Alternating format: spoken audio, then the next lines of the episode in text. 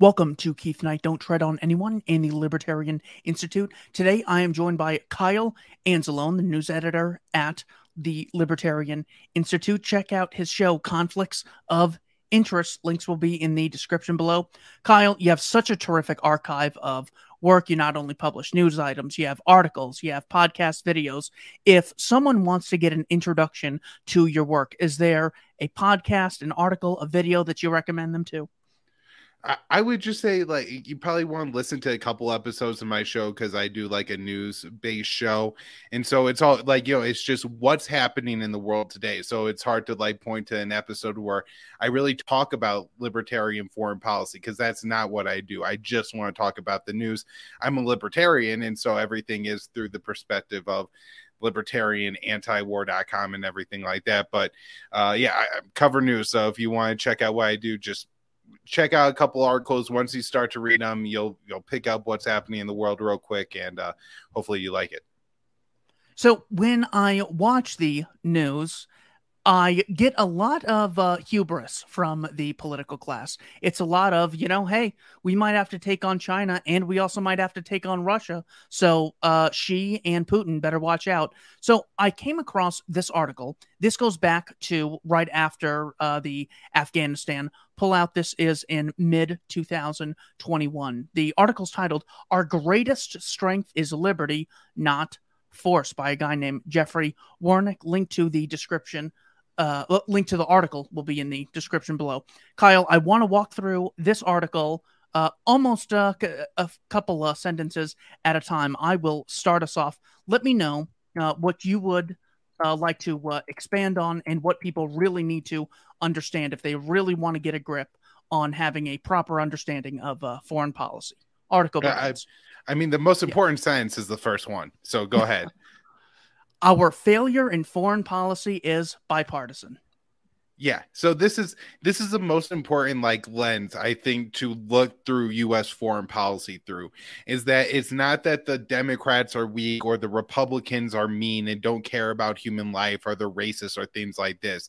The foreign policy is 100% bipartisan and the only consistency with foreign policy is that every time the presidency changes hands, the new president seems to get more hawkish. And so, you know, the, of course, like when uh, Barack Obama was running for president, he was running against George Bush's at least the war in Iraq and was, you, you know, sounded pretty good. And there were a lot of people within the anti war community who jumped on the Barack Obama bandwagon because you know it, it sounded good but once he took office he opened up the drone office and just let uh, Bush's to- torture ogre John Brennan decide to bomb who whoever he wanted from some troll office in the bottom of the uh, White House. They had these meetings called Terror Tuesdays. You know, he went. It, Bush had wars going on in Iraq and Afghanistan, the Middle East, and that was bad. But by the time Obama leaves office, it's Pakistan, Yemen, Libya, Somalia. I, I, mean, the drone war and just the U.S. interventions across the Middle East hugely expand. And then when we look at the you know Donald Trump, of course, you know he ran on. Oh, maybe I could get along with uh, Donald Trump or not Donald Trump, Vladimir Putin. And of course, the narrative around him was a hundred percent, oh, Putin or Trump is Putin's puppet and everything like this. Well, the, the reality is, is that Trump took several steps that uh, by uh, Obama refused to take when it came to how much support he was willing to give the government in Ukraine, uh, get, providing them weapons. He really escalated. You know, Obama started the pivot to Asia. It's not like Obama was weak on China. He started a massive military buildup in the Asia Pacific targeting trying to encircle China. Trump just ramped that up and turned the speed up to 100. And now Biden has gone completely off of even the the you know the time Tom Woods 3 by 5 card of allowable opinion. Well, on China policy, uh, Joe Biden is kind of ripping that up and, and moving completely away from the like 5 decade long consensus of one China and you know we're going to maintain a relationship with Taiwan. We'll sell Taiwan some weapons, but you know, Taiwan isn't supposed to be a major non-NATO ally, which is what the U.S. is moving towards. We're not supposed to recognize or even support Taiwanese independence. We're supposed to recognize that China and Taiwan are part of a single political entity. This is enshrined law U.S. policy, and Biden is routinely pledging uh, that he will go to war and put U.S. troops on the ground in Taiwan. Uh, to, to go to war with China. And if you look at the the votes on a lot of this, um, I mean, now that Biden's in office, of course, it's pretty much just Rand Paul and Thomas Massie. Maybe you get some of these uh, right wing populists, uh, Matt Gaetz, Nancy Mace, uh, Josh Hawley. I'm sure I'm leaving off a couple like Marjorie Taylor Greene, even uh, Laura Boebert uh, isn't always bad. Uh, but for the most part, you you know, everybody on the Republican side and the Democrat side is bad. It, when Trump was in office, uh, I think there was a little bit more interest from the, the squad types and Barbara Lee and actually trying to rein in the president, but but now we have none of that at all. So uh, the, the the foreign policy of always escalating every situation demanding complete dominance over every sector of the world is 100% bipartisan foreign policy. And I mean, I mean good thing this article is short keith i just tell the people to read this first sentence but it's a very short punchy article so i recommend reading the whole thing. This is fantastic. Article goes on. It fails to recognize that the use of military force doesn't work. It fails to recognize there is no american empire the conversation of good versus evil is no longer effective. Countries will preserve relationships with Russia and China. Our economy is no longer the strongest in the world. It has competition, and we no longer have a strong currency.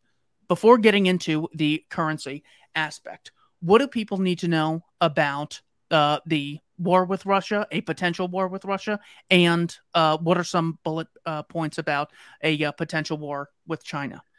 Well, I you know, I just want to mention here too, Keith. This was written over a year ago, right? And so he yeah. accurately predicts that when the US tries to isolate Russia from the rest of the world, that's not the case at all. You know, Americans completely missed this, but there was a, a conference of the Shanghai uh, Cooperation Organization. This is a Chinese led trade bloc uh, it now, I think, has 14 countries that make up 43% of the world's population, a quarter of the word, uh, world's economy. Uh, and Turkey, uh, a NATO member, is applying to be the 15th member in this. Uh, President Putin attended the conference for this group. He met with Chinese President Xi, India's President Modi. And so we could see that, like, Russia is clearly not isolated. They are meeting with major Asian powers and you know uh, they've maintained a relationship with Turkey, a NATO partner throughout this. Uh, you know, Mexico hasn't condemned Russia here. Uh, you know, if we look at the trend in Latin America, uh, Russia's partner Venezuela is only expanding its relationships. Uh, as you know, there's been new governments in Peru and Colombia who are no longer interested in just you know being subservient to Washington, but want to go their own way and develop their own relationships with countries in their neighborhood.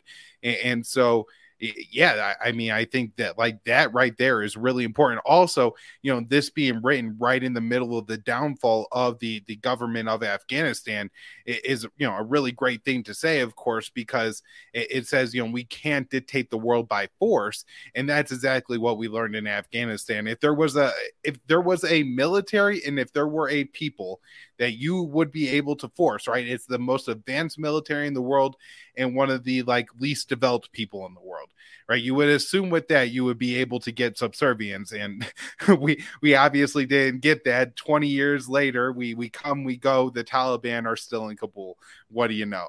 So uh, that's a lot. Now, what uh, Russia and China like? What what were you asking for, Keith? When it comes to Russia, give us a couple bullet points. There was a coup in 2014. Walk us through how we got from there to today, if you just had to narrow it down and summarize.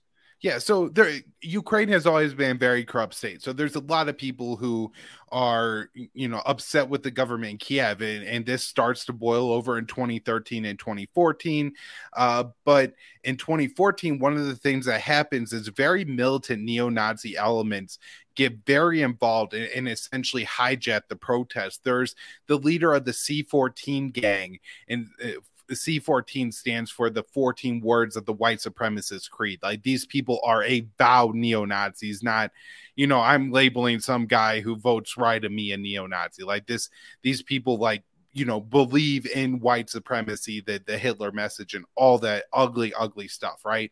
And so he's saying that look these would have turned into a gay pride protest if it wasn't for us. We overthrew the government. Yeah you're only 10% but if you're the most militant 10% you could you know change the country. And so with that group taking power, you know, they're, they're white supremacists, they're Ukrainian ethno nationalists, and a, a, good portion of Ukraine is made up of people who are ethnically Russian. And so this set uh, apart. And this, uh, the, the biggest event here was, I think it's in 2015, the burning of the Odessa trade building, where there's a bunch of Russian citizens in there, and these neo Nazi elements set fire to it. And so then you have uh, the Crimean Peninsula and the Donbass uh, republics of Donetsk and Luhansk. These are regions of Ukraine. Uh, the Donbass borders Russia. The Crimean Peninsula is the most southern region of Ukraine. And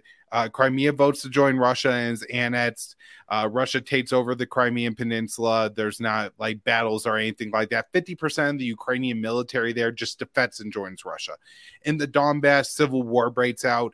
Ukraine tries to take it back. They say they're, you know, engaging in this terror war.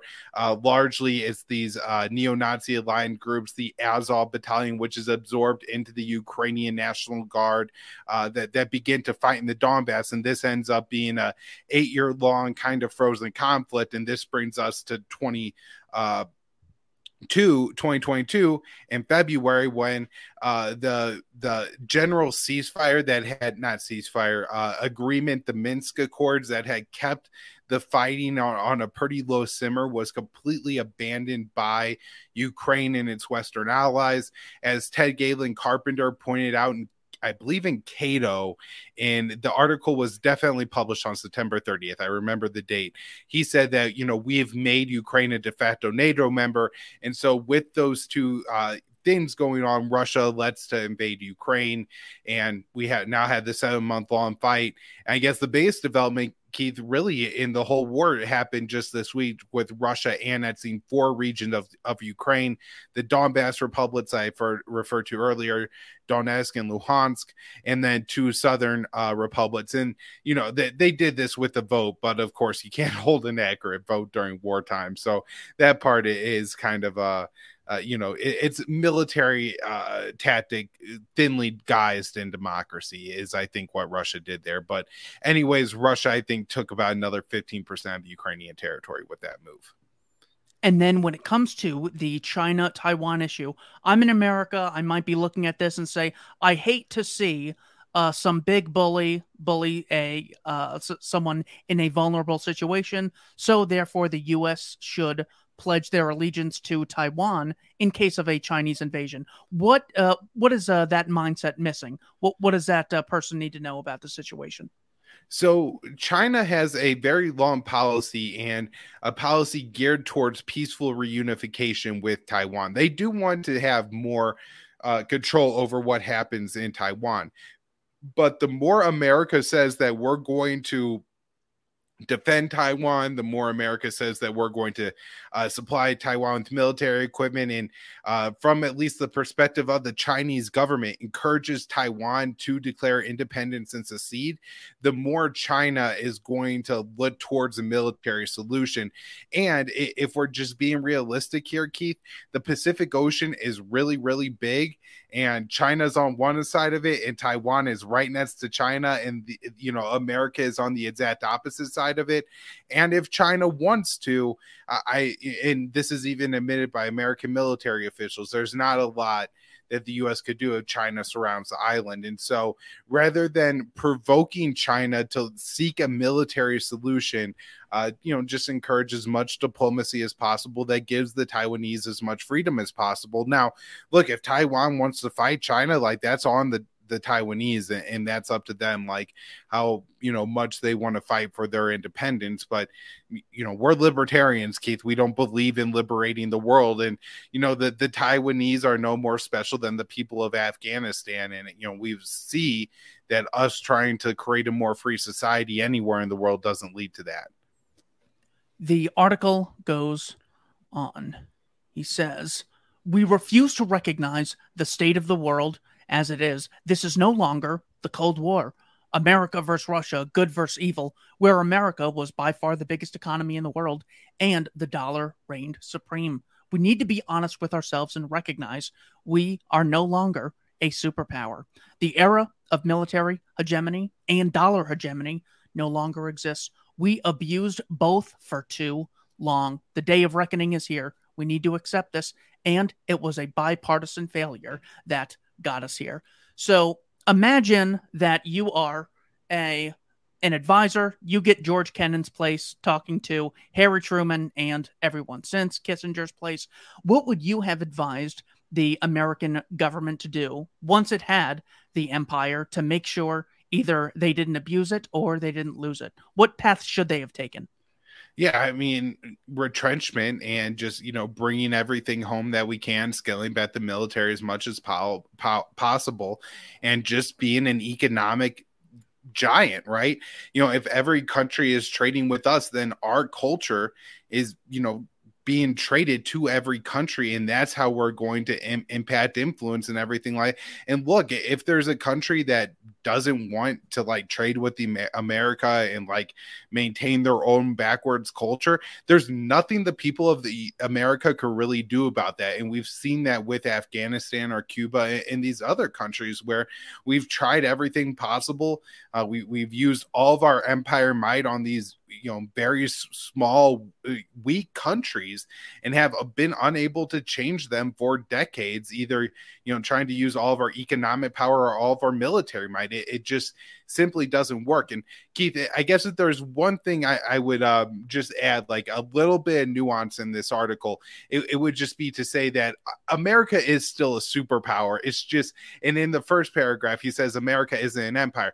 America's an empire. America's a superpower we're just not a global superpower, right? We can't determine what happens in eastern Ukraine, but that doesn't mean that the majority of Europe isn't taking American marching orders under NATO, or you know, just because we can't uh, prevent China from taking Taiwan doesn't mean that almost every country in uh, the Asia Pacific is an ally and would do whatever the U.S. wants. And so we we still are a superpower uh, I, I, guess, and the only reason I add that little bit of nuance is because yeah, I think it makes the right winger sometimes a little bit apprehensive when they're like, "Oh no, we're going to lose our military might." Now people are going to treat America like America has treated Iraq, and um, America still isn't Iraq, right, Keith? Like we have our nuclear arsenal. We are a major world economy. We produce things here and in ways that no other country can. Uh, and look, uh, the rule of law here, I'm a libertarian. It's not great, but there there's there's pretty good property rights here most of the time. You know what I mean? Like it, it's not like if you go out of town for a couple months, Keith, you're gonna come back and somebody somehow has a title for your house and has moved in. Which you know, there's a lot of places in the world where that's kind of how life is sometimes. Yeah, I am uh, definitely familiar with that. The uh, people who would oppose this uh, and they say something like, well, uh, if Russia goes one inch into Ukraine, we got to threaten a nuclear exchange with Russia. If China goes into Taiwan, we got to defend them. First of all, one of my favorite quotes ever is He who attempts to defend the world in the end defends no one. He who tries to be a friend to all ends up being a friend to none. And it's so vitally important. It was said like 300 years ago. But it comes uh, with a lot of wisdom, even to military generals. Dwight D. Eisenhower in 1956, the Soviets went into Hungary to crush the rebellion, and Eisenhower did not have a large scale military response. As a matter of fact, I'm pretty sure he invited Nikita Khrushchev to Camp David in response to that. Uh, Lyndon Johnson, after the uh, mass murder in Czechoslovakia that the Soviets committed in 1968, Lyndon Johnson did not respond militarily. And then in 1983, when Ronald Reagan was president and the Soviets shot down an American aircraft with a congressman on it and they killed him, a guy named Larry McDonald, there was no military response and the Soviet Union uh, came uh, crumbling down eventually. So we don't have to say, look, there's this n- new libertarian idea. It's so we're like dumb hippies who just live in our heads and just want this utopian world to work out. We have actual examples of people with a lot of military experience being on our side and threatening the danger of this. John J. Mearsheimer wasn't in the military. But the point is, uh, even so called realists who follow the George Kennan philosophy we're saying the U.S. is pushing Ukraine to be tough with Russia, giving them almost a war guarantee, much like the British gave to Poland in 1939, or that Russia gave to Serbia if it was playing tough with Austria in the First World War. So this is no small feat that, you know, we're threatening nuclear exchange over Taiwan or the Donbass region because we don't like that they even democratically voted years ago. This was long before this military occupation took place. So it, it it's absolutely unbelievable. Are there any other times you could think of where uh, we didn't have this neocon response of, you know what, Th- that uh, th- that nation has crossed the line, therefore we have to go to war. Are there are there any other historical examples you use that t- you'd like to convince people with and say, look, we don't always have to respond with the military, and it can work out. No, and in fact, this is like one of my has been one of my big frustrations under the Biden administration. It just doesn't make any sense. If you want to try to isolate Russia from the rest of the world, then you re-enter the Iran nuclear deal and allow the Iranian energy back on the market, or at the very least, you start to relieve some sanctions on Venezuela, where what you don't like Maduro because he's a socialist and kind of bad to his people. It, it you know, the only historical example I could think of here, Keith, is it, it, seems like Tony Montana at the end of Scarface just doing as much blow as possible and, and thinking that they're going to be able to take on the entire world. You know, Kamala Harris is at the DMZ provoking the North Koreans. What are we going to do if North Korea tests another nuclear weapons? Put more sanctions on Pyongyang? They're, they're sanctioned by everyone who's willing to implement American sanctions already. It's not going to make a difference. And yet they continue to provoke the North Koreans, continue to provoke the Chinese. They want to isolate the Russians. And as the Iranian president, Ibrahim Raisi, recently said, the more countries America sanctions, the stronger the sanctioned, uh, the network of the st- sanctioned countries get.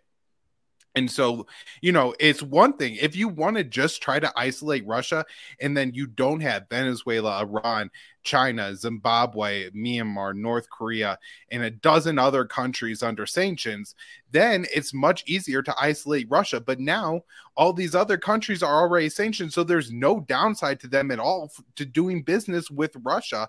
And, and you know, like you basically have the Shanghai Cooperation Organization in a large countries that I know this is a lefty term, but the global south does generally pretty well defined what countries we're talking about here uh, that are willing to do business with Russia and ignore U.S. sanctions. And, and, there's just no possible way that they could really expect that they could, you know, win the win all these economic and actual military wars at the same exact time and yet they there seems to be no recognition of that and it's full speed ahead keith pedal to the metal um again it's hard to think of like why the the white house is acting this way.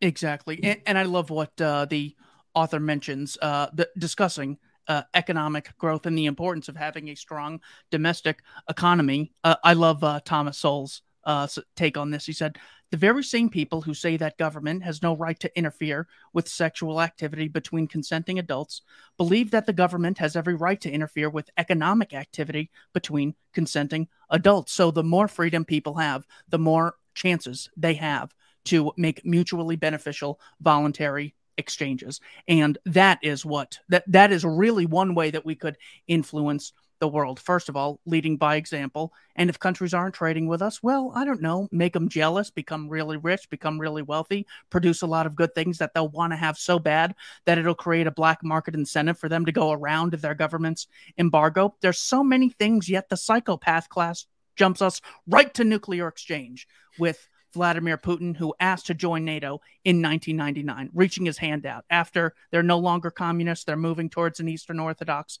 path. But uh, of course, they have to spit in their face and humiliate them, just like uh, Germany in Versailles. And of course, uh, the dollar uh, hegemony no longer exists. Well, it's uh, very classic. A lot of uh, economists will explicitly say monopolies are bad because they provide worse quality and higher prices than would otherwise exist under competition.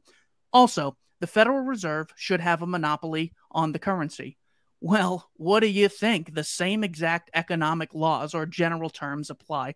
So, if we really want this strength, I think we have to embrace both domestic and uh, foreign policy freedom principles. Anything else before we read the last two paragraphs? Just uh, to, to expand on your point there about Putin wanting to join NATO in 1999 and you know the how the West has slapped his hand away. It's almost like Biden doesn't remember the past 30 years, my entire lifetime. You know, I remember in the movie Terminator 2, the kid actually asked like, "Why would we get in a nuclear war with Russia? I thought they were our friends now." And I, you know, distinctly remember from my childhood, my impression of Russia growing up was Vladimir Putin was the first person to call George Bush and offer assistance yeah. on killing terrorists.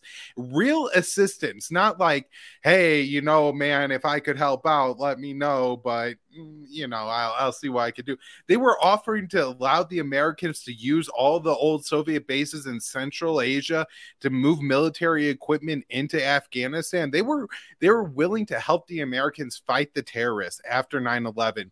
And somehow 20 years after that, they're now the unthinkable enemy. I, I mean, I, I, love the independent media this past week has been doing a great job of uh, back when like Putin and all these people had a little bit more hair. You got like Putin and Biden standing together on all these world event stages. Now he's Hitler. Are you serious? Like 20 years ago, like th- these guys were your best friends. So, w- you know, what's changed? And it's the American military industrial complex needs an enemy. Of course, of course, in uh, in almost every example, um, and this was even after Putin had accused the West of arming terrorists in the uh, Caucasus Mountains. So he was even willing to uh, turn a uh, blind eye to that. Did you uh, see him make that uh, accusation in the Putin interviews with Oliver Stone? Yeah, yeah. I there's old episodes of my foreign policy focus podcast. They're probably in like the first hundred episodes where I broke down all four of those interviews by Oliver Stone.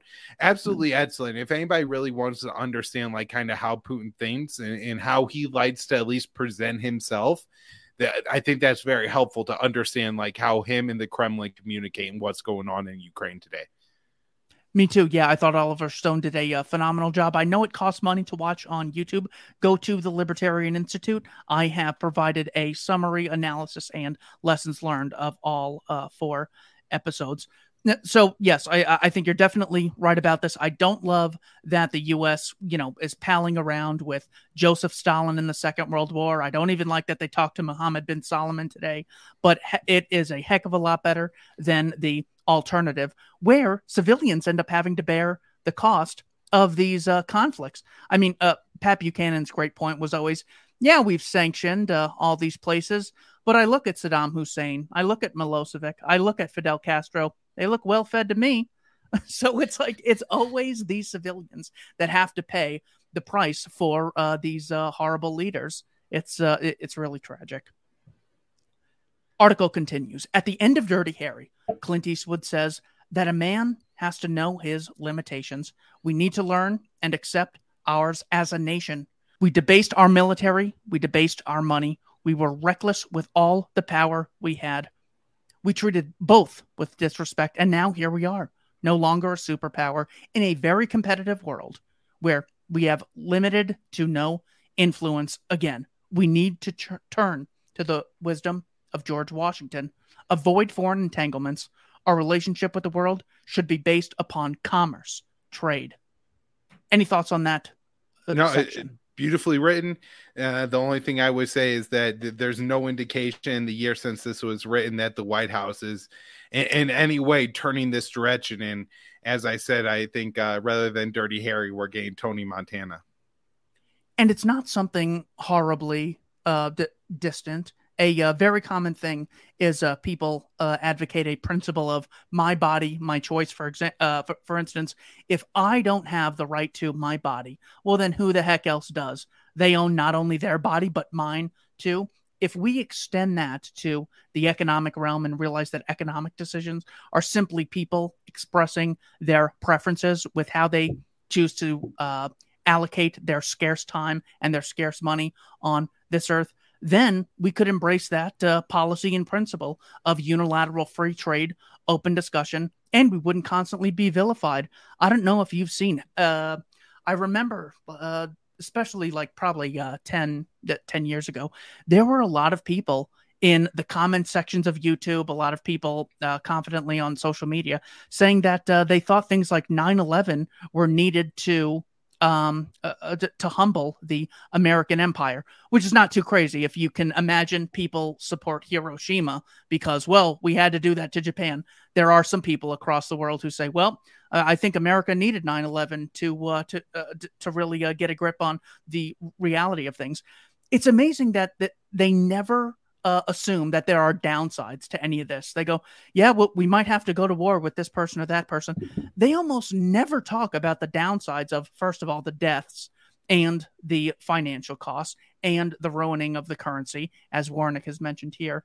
But uh, th- they never talk about the reputational costs. It's like there's no downside, there's only upside. We might have to defend Taiwan. We might have to uh, send uh, some more money to the Poroshenko government and the Azov battalion. Uh, how is it that such a blatant scam is able to continue with all these intellectuals on the same side and the people not being able to see through it? Do you have any thesis there?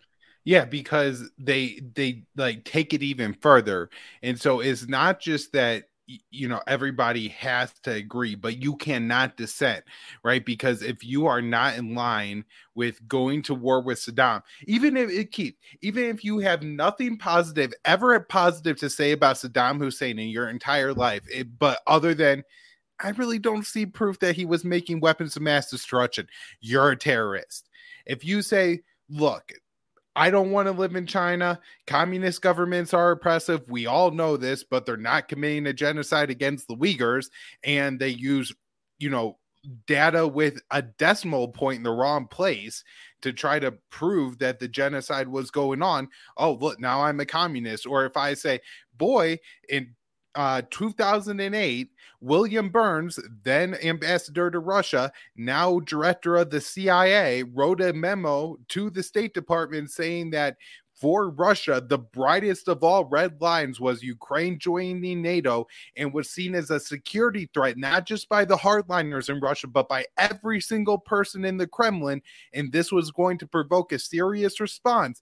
Just saying, like, hey, I'm not saying that that Russia was right to invade Ukraine. I'm saying that you all knew that if you admitted uh NATO or uh, Ukraine into NATO, Russia was going to invade Ukraine and you you know made them de facto members anyways and so this was a predictable consequence of your actions. Well now i'm a putin propagandist. This is this is how they keep everybody in line and establish their narrative is that you you can't dissent or else you're no longer an american. You're hurting your country keith. You're making your fellow countrymen more vulnerable by articulating factual dissent to the the, the common narrative.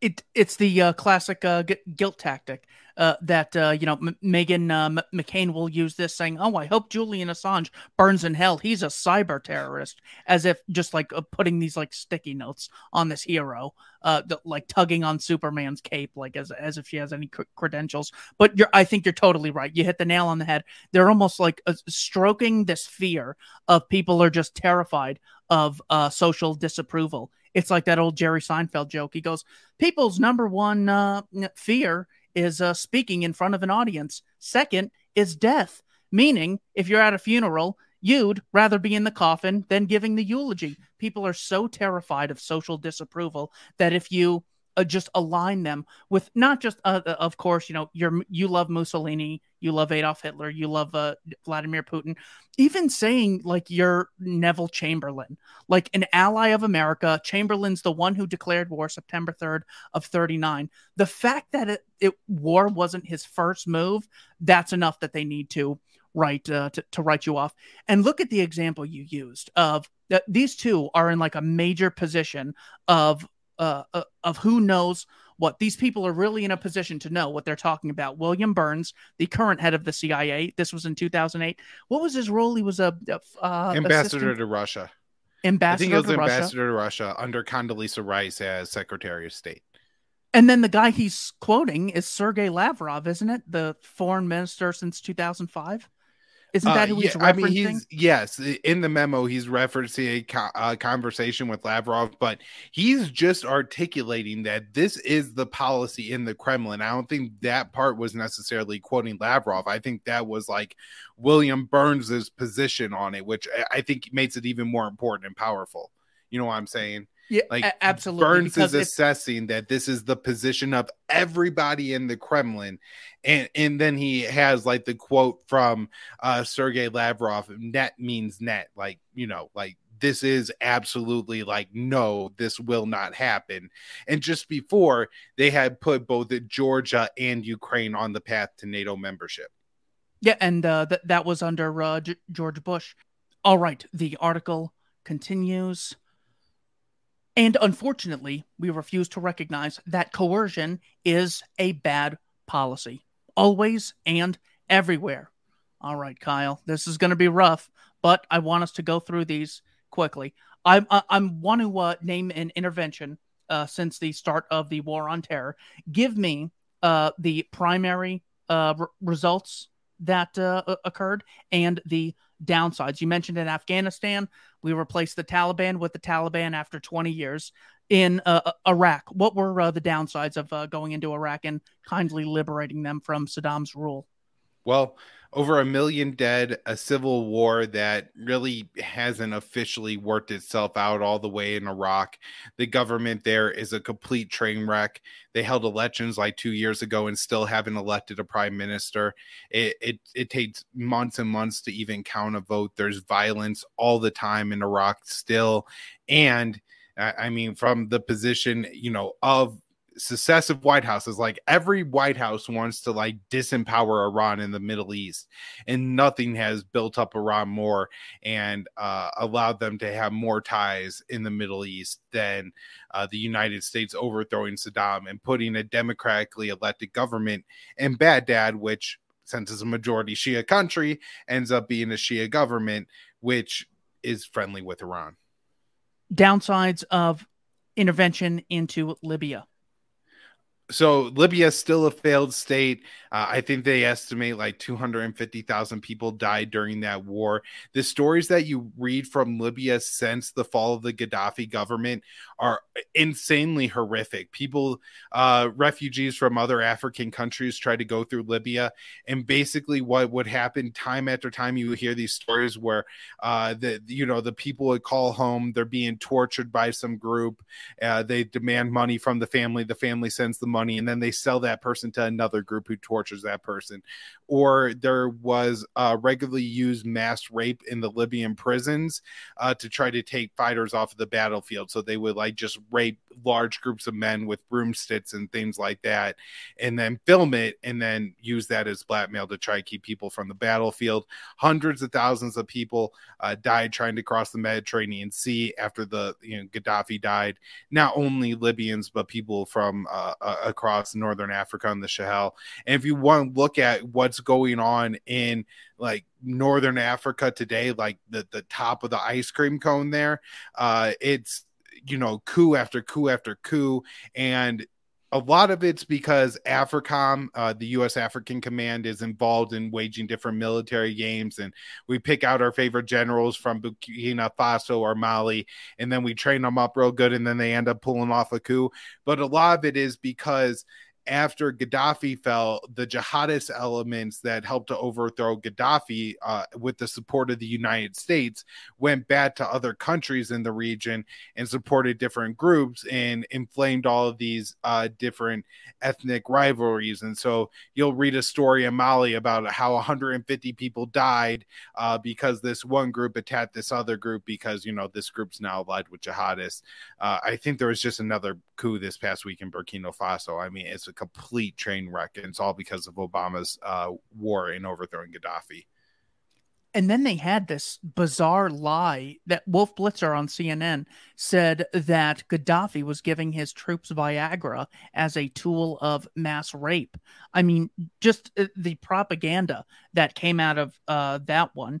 And um, Obama wrote a book and like pinned the whole thing on Sarkozy. That was actually funny. Uh, results uh, to uh, the U.S. involvement in Pakistan.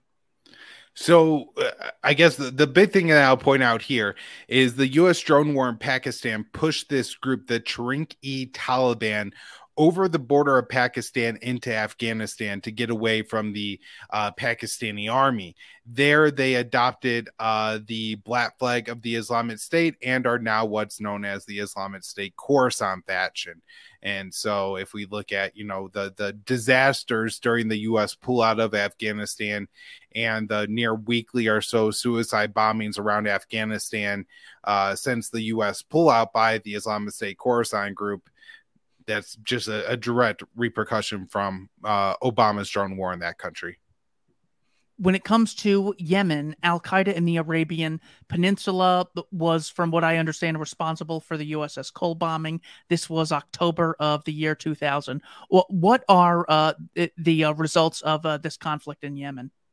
So uh, there, there's tons of things going on in Yemen, Keith. There's the drone war against Al Qaeda in the Arabian Peninsula, which has been going on for years and years and years. But more recently, in 2015, the United States bad Saudi Arabia waging mostly an air war, but also like some proxy ground conflicts. They use a lot of Sudanese military um, militants. They have the UAE backing different forces, but largely, uh, particularly the UAE, uh, uh, assumed all of the jihadist groups under their their banners and, and, they now fight with the UAE. And so we've essentially flipped in that war from what we are doing under Bush and Obama to the, the late Obama years in 2015. And rather than fighting a war against AQAP, we're fighting a war against uh, this group Ansar Allah, or otherwise known as the Houthis, that control uh, the majority of the, the population of Yemen. If you look at a map, you're like, oh, they barely control like a quarter of the country. But that's where like two thirds of the population lives, like mostly Yemen's an empty desert. And so they, they control like most of the populations, the capital, and everything like that. Well, they're opposed to AQAP, and yet we're concerned about bombing the Houthis right now because we had to back uh, Saudi Arabia and the UAE's ambitions in Yemen, which I think are mostly like just stealing their oil and their ports and any wealth they could squeeze out of Yemen. When it comes to Al Shabaab in Somalia, what's happening there? So Al Shabaab I think they form till 2009, but you know where there are they're or 2006 maybe, but they're lumped into the the terror war. But this is really a whole separate thing. Al Shabaab did swear allegiance to uh, Osama bin Laden, but their emergence in Somalia really roots back to uh, the, the time that Somalia became uh, like a somewhat anarchist state. There, there you know, wasn't a, a, formal strong government in Mogadishu, and so then there's a lot of tribal groups that emerged. When these tribal groups started to stabilize Somalia a little bit, and Scott Horton, our boss at the Libertarian Institute, has a fantastical, fantastic article that goes through all of this a lot more detail and a lot more eloquently than I'm going to do here. But essentially, the U.S. tried to overthrow the this you know loose system of uh, like tribal councils that was holding uh, some stability in Somalia with the Ethiopian army and in that the group that emerged in Somalia as one of the most powerful was Al Shabaab. And so it was, you, you know, the U.S. inviting the Ethiopians in that really led to the rise of Al Shabaab. Now they control the bottom, I don't know, third quarter, maybe 20% of Somalia. The U.S. has waged a years long drone campaign. Every time a drone strike gets dropped, they say, oh boy, well, that's because, uh, you know, or that's because there's Al Shabaab there and we killed 10 Al Shabaab. And then some American journalist ends up going to that village and talking to the people there. And they're like, what? That was a minibus and there was three kids going to school and one old man that walked with a cane. So none of them were Al Shabaab.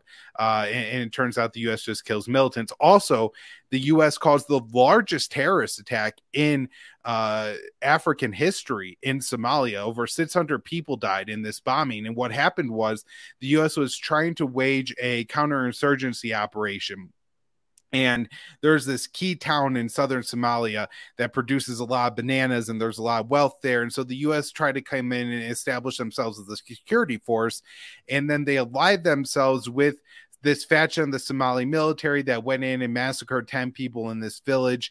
And then a couple weeks later, some guy from that village goes and is trying to get into, I think, the green zone of Mogadishu, where all the international compound and everything like that is, and uh, has this massive, massive bomb in a dump truck and doesn't get there, detonates on the way where all like all these refugees live and just, I mean, wiped hundreds of people off the face of the earth. And this was like chalked up to Shabaab, but it, there's like no real contact between this guy and Al Shabaab. And it's pretty clear that there's a, a lot of hostility uh, from the people in that region over the the massacre that occurred by the Somali forces. There were no guns in that village, by the way. Like this was hundred percent verified that there were no guns in the village, and some guy from that village tried three times, like went to a Somali general and was like, "We see an American drone flying overhead please, for the love of God, tell the Americans we're just farmers and don't have guns.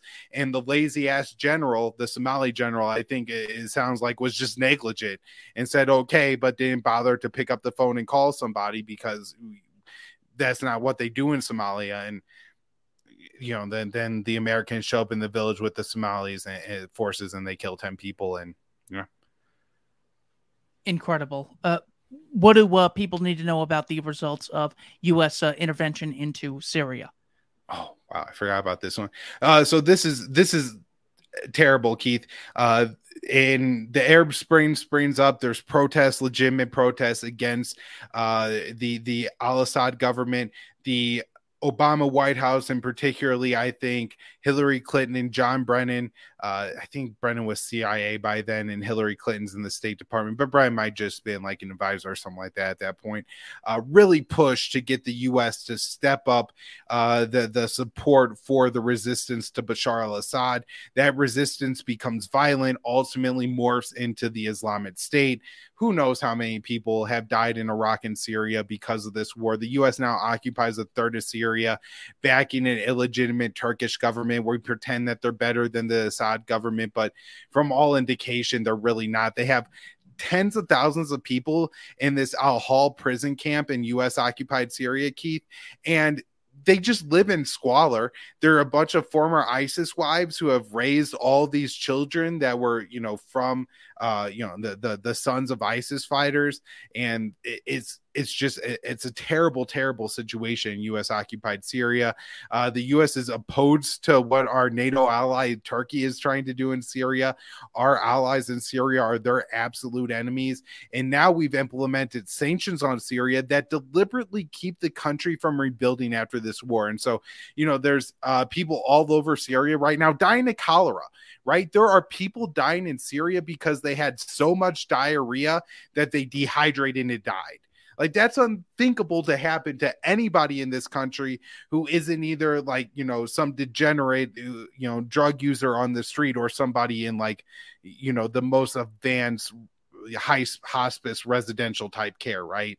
But this is like what normal people di- are dying of right now in Syria uh, it, it, you know, babies freezing to death in the winter in that country. Uh, and it's all because of U.S. sanctions, intentionally so. You know, Rudy Giuliani, this cl- clip is going around, was bragging about how U.S. sanctions in Iran led uh, Iranians to trying to sell their organs for $500.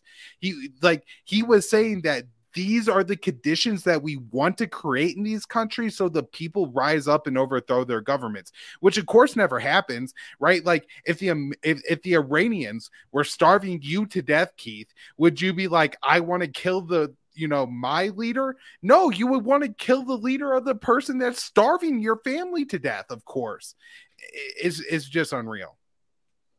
And then uh, the, this again is the classic uh, lie about, uh, well, we're going to go there and we're going to defeat the terrorists and we're going to fight for our freedom. Never recognizing that there's a second side to this equation, the potential downsides. Uh, today's uh, blog post at the Libertarian Institute titled Marco Rubio is a liar. Um, uh, what I did was I uh, used a number of quotes to respond to his initial claim. Uh, and this is a quote directly from Osama bin Laden talking about the potential downsides of foreign policy. Bin Laden briefly says, Their leader, that idiot they obey, was claiming that we envied their lifestyle, when the truth, which this pharaoh would like to hide, is that we are attacking them because of their injustice toward the Muslim world, and especially Palestine and Iraq, as well as their occupation of the land of the two sanctuaries. So, I mean, uh, the uh, the, the warnings were there. Uh, the, the warnings were there for uh, the war in Russia with uh, the William Burns memo you mentioned previously. The warnings are there with China. President Xi is uh, t- telling Biden about the potential downsides of Pelosi, you know, flying these jets and landing into Taiwan. But they're just so psychotic, they don't care to uh, look at the, the cost that everyone else is going to have to bear for their belligerence. Uh, just as John F. Kennedy was not about to allow the, Soviets to have uh, missiles in Cuba uh, these countries are not going to want uh, Taiwan to be a de facto NATO member, nor uh, will Ukraine be allowed to um, ha- have their time to do the exact same thing. Article continues. Our founding was predicated upon our own fight to be free on our own terms. It had nothing to do with conquering others. We have a legal principle that force is only legitimate when the threat is direct and imminent. We perverted that principle in the world stage. The reason I think this is important is because you don't want to just strip people of their identity. I know a lot of people who say uh, America's job is to liberate the world. This was the guy um, who was talking to Roger Waters on CNN. He goes, "What about our role as liberators?" And Waters like had to pick himself up off the floor just because it's such a joke at this point. But that mindset is real. So you don't want to just say, uh, actually, this thing you love is total trash. Say, no, no, this thing you love, I think you have to change the, your start date and maybe look at the Declaration of Independence. We hold truths to be self evident. There is an objective truth. People have the right to life, liberty, the right to pursue their happiness so long as they don't initiate violence against peaceful people. You have the, the state does not have the right to monopolize weaponry because then that would give them a complete monopoly on force and that would be absolute government supremacy. There's all these things in our heritage that we can look to. I mean, uh, America goes a little, uh, existed a little before Dick Cheney was alive to uh, issue all these uh, ridiculous things. When uh, when it comes to, we only got two more sentences. Thank you for uh, your, your, time today. Um, when it comes to making sure we attack the right from the right, so to speak, or make sure that people don't think we're hating on the country, America. We live here, and of course, I love it here. I wouldn't want to live anywhere else. Do you have uh, anything uh, that, that you say to people that makes them uh, really understand your position so they realize we're attacking a subset of people who have occupied the regime as opposed to attacking uh, uh, all of America? So especially if I'm talking to the right, I'll just go into like, look, look, look where America is located strategically on the map, and then think about the Americans you know. They're very proud people, they're gun wielding people, they are, you know, wealthy and you know, like have the ability and the time to defend themselves if needed. You know, we don't need to be meddling in Iraq to keep Americans safe. Americans can keep themselves safe. Washington tends to put targets on the bats of Americans. Mm. And so what we need to do is take the targets off of our bats. We'll, you know, it, we live in a country where fortunately we could defend ourselves if we need to. Um, and uh, look, the, the U.S. government spends what 10 times more than what Russia does on its military, oh, probably much more than that now, but you know, five times more than what China does on its military, uh, what 12, 15 times more than Russia does on its military. Either we're really, really, really bad at doing military things or we don't need to spend that much on our military, right? Like what you're telling me the Chinese are five times better at building battleships than the Americans and, and things like that, that we had to spend five times more. And then I feel like those arguments, like particularly on the right, tend to diffuse it, although sometimes I have to articulate them just a little bit better. Exactly. And uh, but uh, wars of aggression are constantly what bring these other empires down, whether it's the Romanov regime or the Soviet regime, the Ottoman Empire, the French Empire, the German empires, the British Empire. Wars are constantly bringing down these, the Japanese Empire. Wars are constantly bringing down these places. And the American Empire just uh, that keeps on uh, pr- provoking the wars because they directly reap a large amount of benefits from uh, provoking the wars. They get all the votes. Marco Rubio gets all the cheers from the morons in the crowd when he talks about blowing up Chinese aircrafts, and they never uh, have to bear the consequences. That they're seen as heroes because they're uh, the ones who we look to to uh, d- defend us. Article ends saying, "We used it not to defend ourselves, but rather in attempt to bend the world to our will." And have used the dollar as a weapon in the same capacity. Hegemony. We are an even greater nation when we reject the concept of hegemony and embrace voluntarism, liberty, and freedom. Kyle Anzalone, where is the best place for people to find your work? The Libertarian Institute, Keith Knight, where I think you're the managing editor. I'm the news editor. So I write multiple news stories almost every day for the Institute. If not, I'm writing them at antiwar.com and reprinting them at the Institute. Uh, I want to tell everybody I am speaking this weekend in Denver, October 8th at noon at the Capitol uh, on behalf of Julian Assange. If we want to keep doing this, if we want real journalism, we have to fight for Julian Assange. There's a huge event going on in DC. Uh, my colleague Dave DeCamp from antiwar.com is speaking there. So if you're in the DC area, I pretty sure they're at the Department of Justice. Uh, so head down there. But if you're in the Denver area, please come out, support, check it out. Uh, I think the, like the Colorado LP is involved in the event, so there will be some uh, great people there to hang out with and everything. But uh, please come check that out. Uh, you can follow me on Twitter at Kyle underscore and uh, antiwar.com. Thanks to everyone for watching Keith and I Don't Tread on Anyone and the Libertarian Institute. Kyle, thank you for your time, brother. Thank you, Keith.